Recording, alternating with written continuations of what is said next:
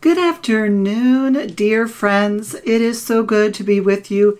And we are in the middle of October, which is amazing to me how quickly we are moving through the seasons. And, and again, my friends, I pray that you and your loved ones are safe.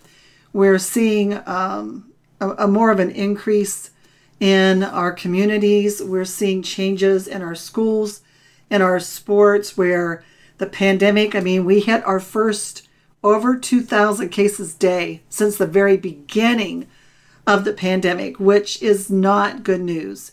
And more travel bans now are coming into place. And we haven't even reached winter yet. I mean, the other flus haven't even started coming into um, into play, at least not uh, not in full, you know, full speed here. So I just please ask, please be careful and remember to be respectful and remember to be kind because people are going through an, a lot right now. I mean, we need to remember that, that just like, um, you know, a school who said, you know, hey, we're only going to have the kids now in school face to face two days a week and they're going to be home the other three days. Well, you know, what about both parents who work? And so it changes lives for so many people. And I want you to know I am praying and for you because these are very challenging times. And there are times where people are feeling depressed and overwhelmed and even more so depressed because of the change in the season. When we have colder weather, less sunshine, it causes people to stay in longer. Um, and so uh, don't let those little foxes come into your vineyard and destroy the fruit of your joy or your or your peace or your hope. You know, we may have to look a little harder to find where the joy is, but it's there. Trust me, it is there. And I am glad you're here. I'm glad you're here with me. I'm glad you're walking through the study of the book of Revelation with me. And this does give us hope, but it also reminds us of the seriousness of whenever the day of the Lord comes.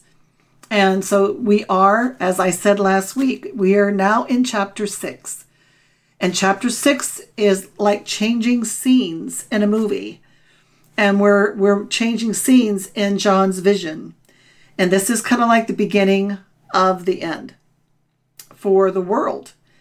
And this is the beginning that John begins to see how it's going to be played out. You know how in a movie, when the movie starts, you know, you kind of get this running list of some of the folk who are you know the main characters you get a preview of who's you know who might be uh, in it and and what it's going to be about. And so that's what john's giving us in chapter 6 of the book of revelation. He's giving us this preview. He's giving us a view uh, before it happens. And we're going to get to see the players. Now some some people who study the book of revelation call this um, that in this chapter there are four horsemen of the apocalypse and that's what they, they call these horsemen that are going to be coming forth. So I'm going to read to you Revelation chapter 6 right now. Then I'm going to explain what the riders, the horses, what that represents.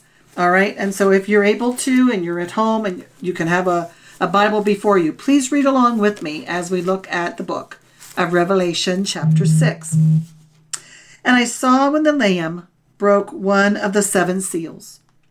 And I heard one of the four living creatures, saying, as with a voice of thunder, Come. And I looked, and behold, a white horse.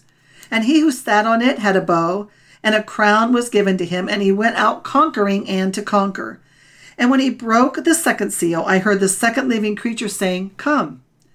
And another, a red horse, went out to and to him who sat on it, it was granted to take peace from the earth and that men should slay one another, and a great sword was given to him.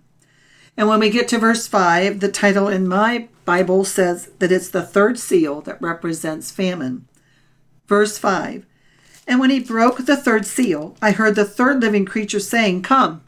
And I looked, and behold, a black horse, and he who sat on it had a pair of scales in his hand. And I heard, as it were, a voice in the center of the four living creatures saying, A quart of wheat for a denarius, and three quarts of barley for a denarius, and do not harm the oil and the wine. And verse 7 is called the fourth seal of death. Verse 7 And when he broke the fourth seal, I heard the voice of the fourth living creature saying, Come. And I looked, and behold, an ashen horse, and he who sat on it had the name Death, and Hades was following with him.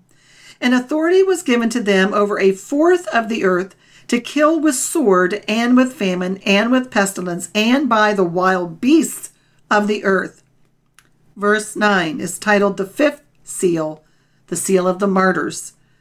Verse 9 And when he broke the fifth seal, I saw underneath the altar the souls of those who had been slain because of the word of God, and because of the testimony which they had maintained.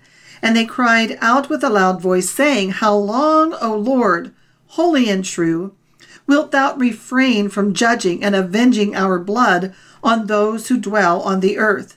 And there was given to each of them a white robe, and they were told that they should rest for a little while longer until the number of their fellow servants and their brethren who were to be killed even as they had been should be completed.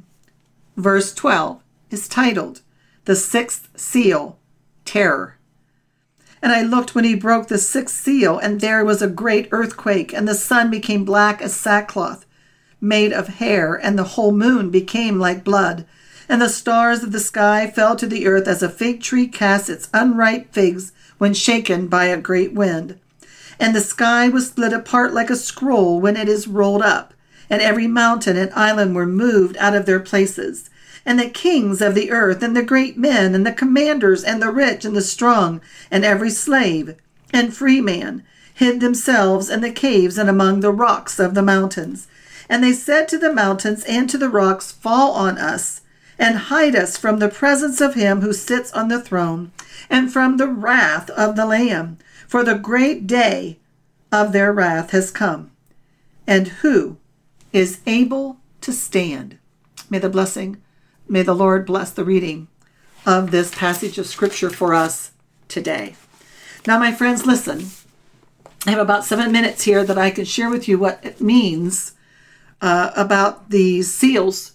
And remember, only six so far have been opened by the Lamb, the Lord Jesus Christ.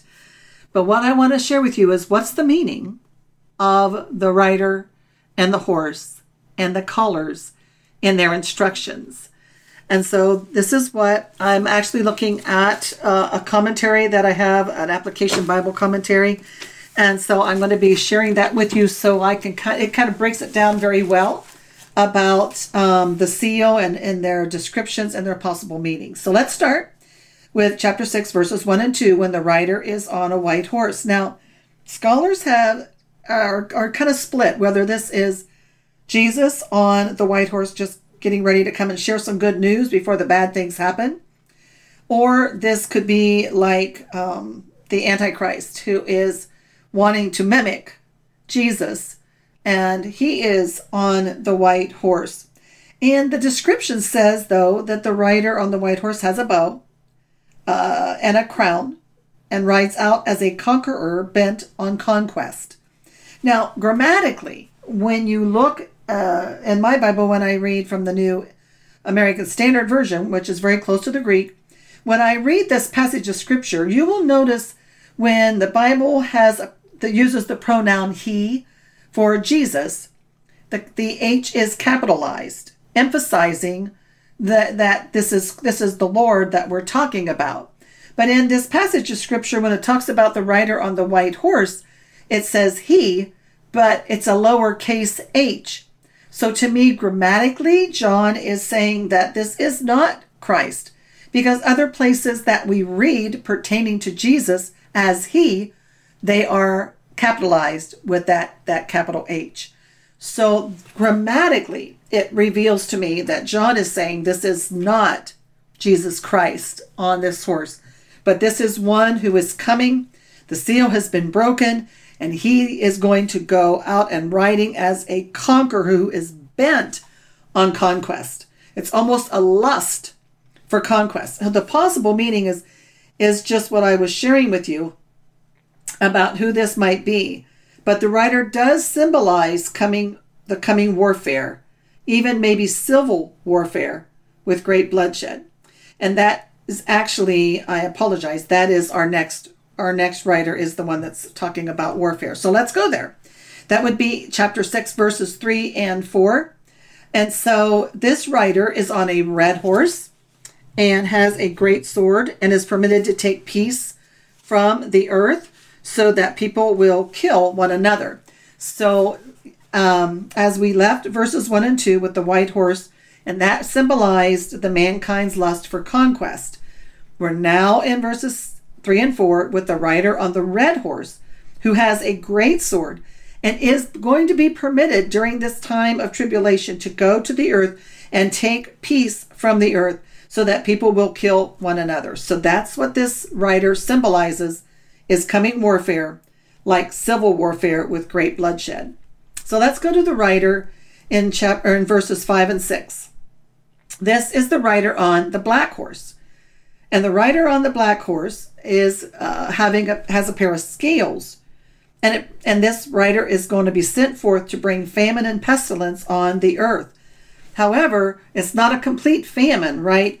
Because it's said that it's not going to have, uh, you know, it's, they're not going to be allowed to harm um, the the wine and and the, those things, right? They they're not allowed to take those uh, away. Don't don't harm that. But it does say that you know a quart of wheat for a denarius. Well, a denarius was a, at that time that was their daily wage. So it's saying what you could normally have paid with your daily wage, getting you know 15 to 20 of of this item of this wheat. Now it's going to take a full day's wage to just buy uh, some wheat for just your family. And the same thing when it talks about three quarts of barley for a denarius. Um, and, and of course, again, it said don't harm the oil and the wine, which I was trying to get out a little earlier. But it says this quart of um, these three quarts of barley is going to take a day's wage, where you might have been able to buy, you know, 12, 15, 17 quarts of barley for your day's wage. And what happens right after a, a bloody warfare? when these things come, you know, everything gets inflated. It's going to be so expensive that people are, some of them just aren't going to have the finances to even provide for their own families after all of this that, that is going on. So now let's move on to verses 7 and 8. And this rider on the horse is called the pale horse, and it's called death, and has Hades with him. Now, if you look at that, that passage of scripture, those verses have personified the rider as as death and that that letter D in death is capitalized all right? So that personifies it at the same as Hades with him. Now Hades is in hell. So Hades is like the grave. It's the place when we die we have to go somewhere. So that's why they go hand in hand. So it said they're going to be able to come and they're going to have power to kill a fourth of the earth. So I'm thinking if that happened right now today that would be about a billion people on the earth if this tribulation started here and this pale horse rider comes, death and Hades, to take from the earth a fourth of the earth. That would be a billion people. And my friends, this is the beginning of the tribulation. And there's seven years in the tribulation. All right, so let's get to uh, verses 9 and 11. And it's these are the souls now. This isn't a horse. So we went through the four horses right of the apocalypse. Now these are the souls of the martyrs underneath the altar. They're ones who have been killed because of the word of God, because they did not denounce Christ. And they're asking God, How long, Lord, how long are you going to wait before you avenge those on the earth who killed us? And what did Jesus do? He said, Listen, a little while longer, I'm going to give you a white robe have a little patience. There's things that have to happen before we can avenge the, you know, your, your that those who killed you. Then we get to a cosmic occurrence in verses 12 through 17. People on the earth face calamities. There's going to be a huge earthquake quake, and very strange occurrences in the sky. And it's so bad, the wrath and the power of the Lamb that, uh, that's, that are seen, that the people whether they're high up in in the workplace like kings and everything whatever they may be down to like they called them the slaves they're going to be running into caves and asking the, the rocks to fall on them and shield them from the wrath that is to come. And at the very last remember what john said. Who can stand? Who'll be able to stand it? So listen my friends we got to go and I'll, I'll, I'll bring chapter 7 to you next week, but I'm also going to share a little bit more about chapter 6. So you're going to need to tune in. This is Pastor Luann with Treasures of the Heart.